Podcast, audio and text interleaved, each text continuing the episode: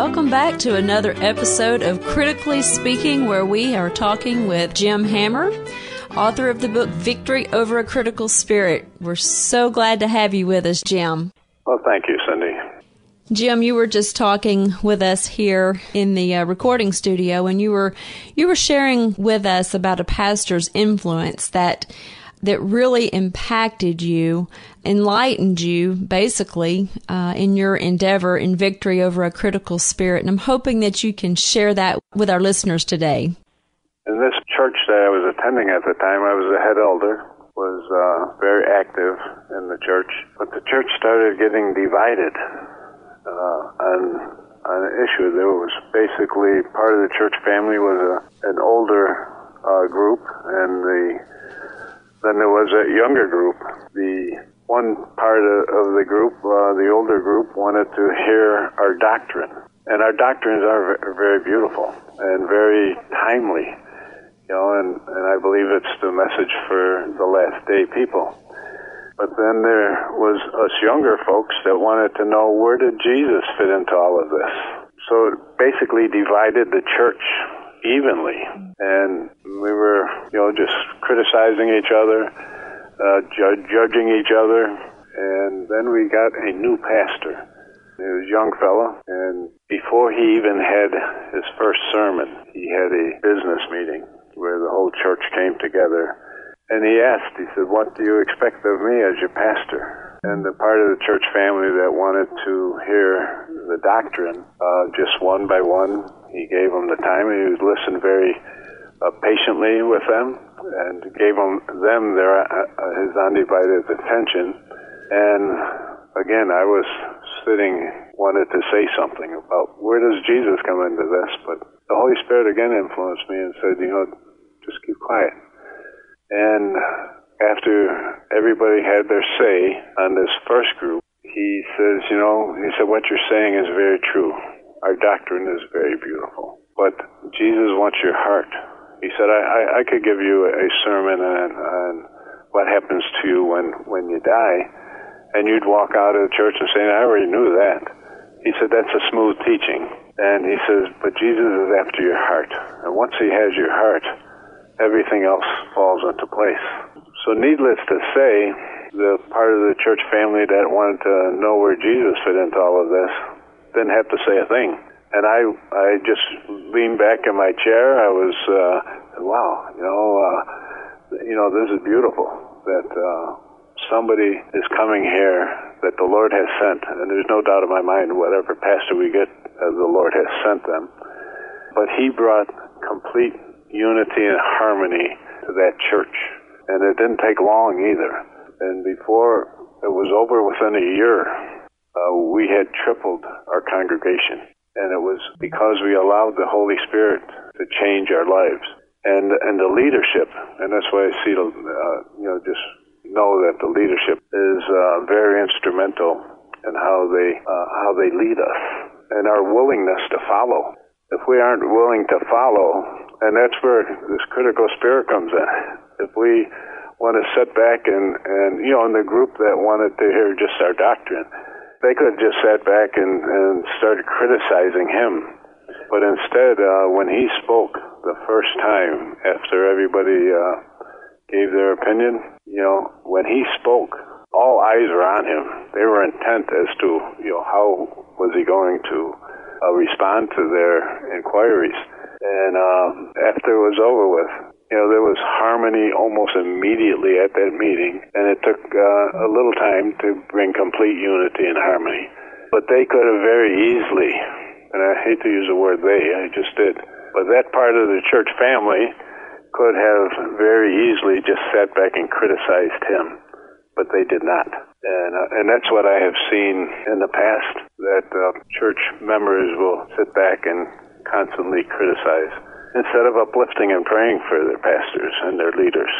Jim, I was just thinking about a comment that you had made earlier before we came on the air, and you know we, are talking about how Jesus is getting ready to to come and and redeem His children and, and come back, and yet here we are, a group of people, fractured as we may be, and and we're all different, but yet we're sitting here just you know, making these these stabs and these criticisms, and and none of them are in harmony with what our Savior would want for us.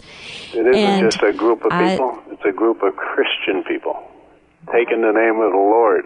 Yes. So you were talking about the fact that this here comes this new pastor and how many of us can identify with the fact that here we are waiting on a new pastor and how many of us are praying for the pastor.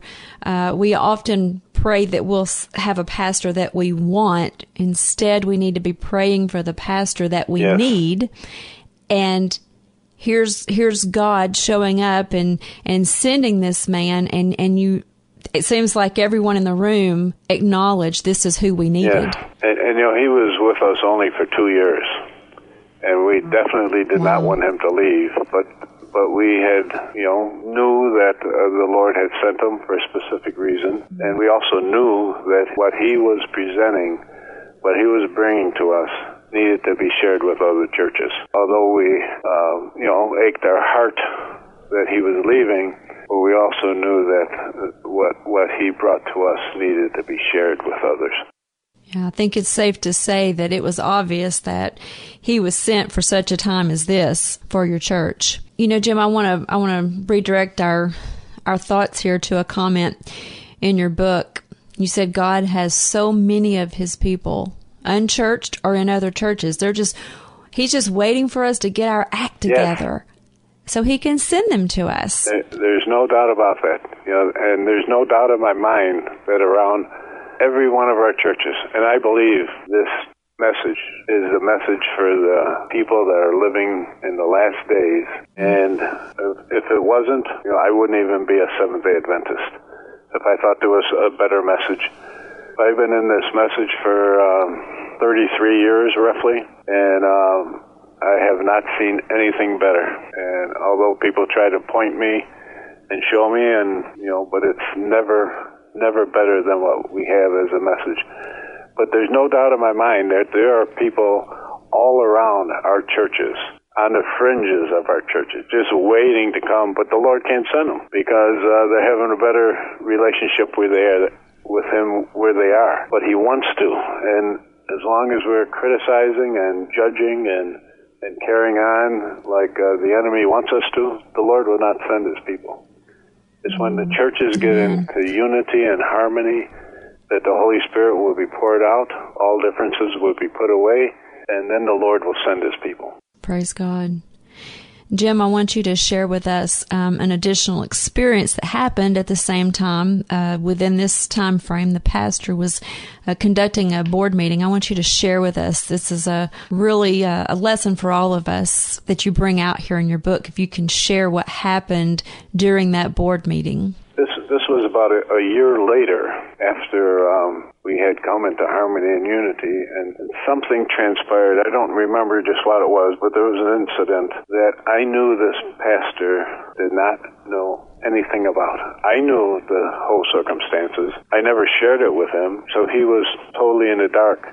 And at this board meeting, there was uh, a number of us there, but there was three or four that just started accusing him and uh, criticizing him because he didn't do whatever should have been done, what they thought should have been done.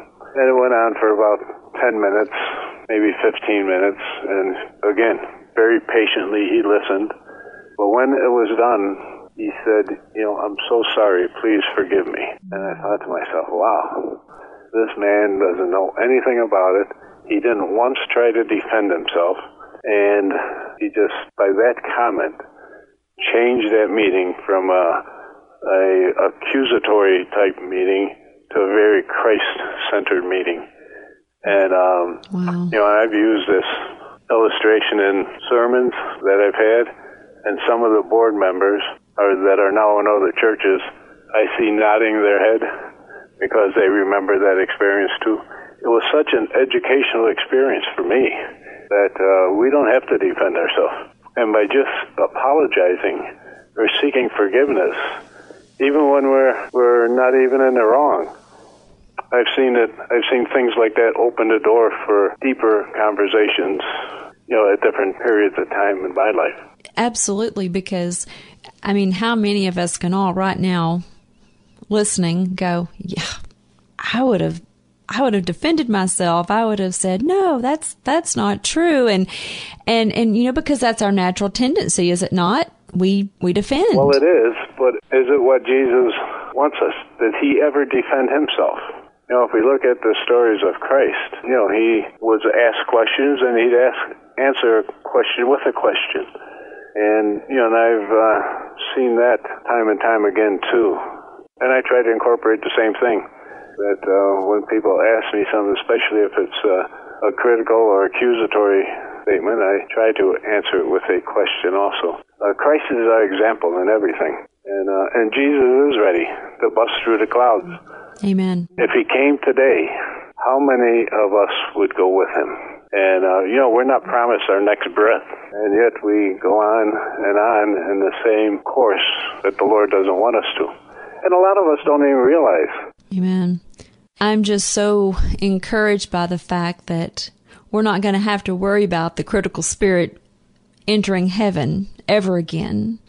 And that is such a, oh, can't wait. it's it's time that we do experience the harmony that Jesus desires for us to have and and uh, allow the victory to come. There is victory in Jesus and there's victory over a critical spirit. Yes. And that that harmony will come uh, because Jesus has prayed for us in uh, John 17. So he will he will bring that about. He who started a good work in us will bring it about to completion, and we know that. Jim, you are not going to believe this, but we are out of time again. I'm going to look forward to when you can come back, and I would like to invite our listening audience to come back with us too and hear more from Jim Hammer, author of the book Victory Over a Critical Spirit. Thank you for joining us on Critically Speaking. God bless and have a great day.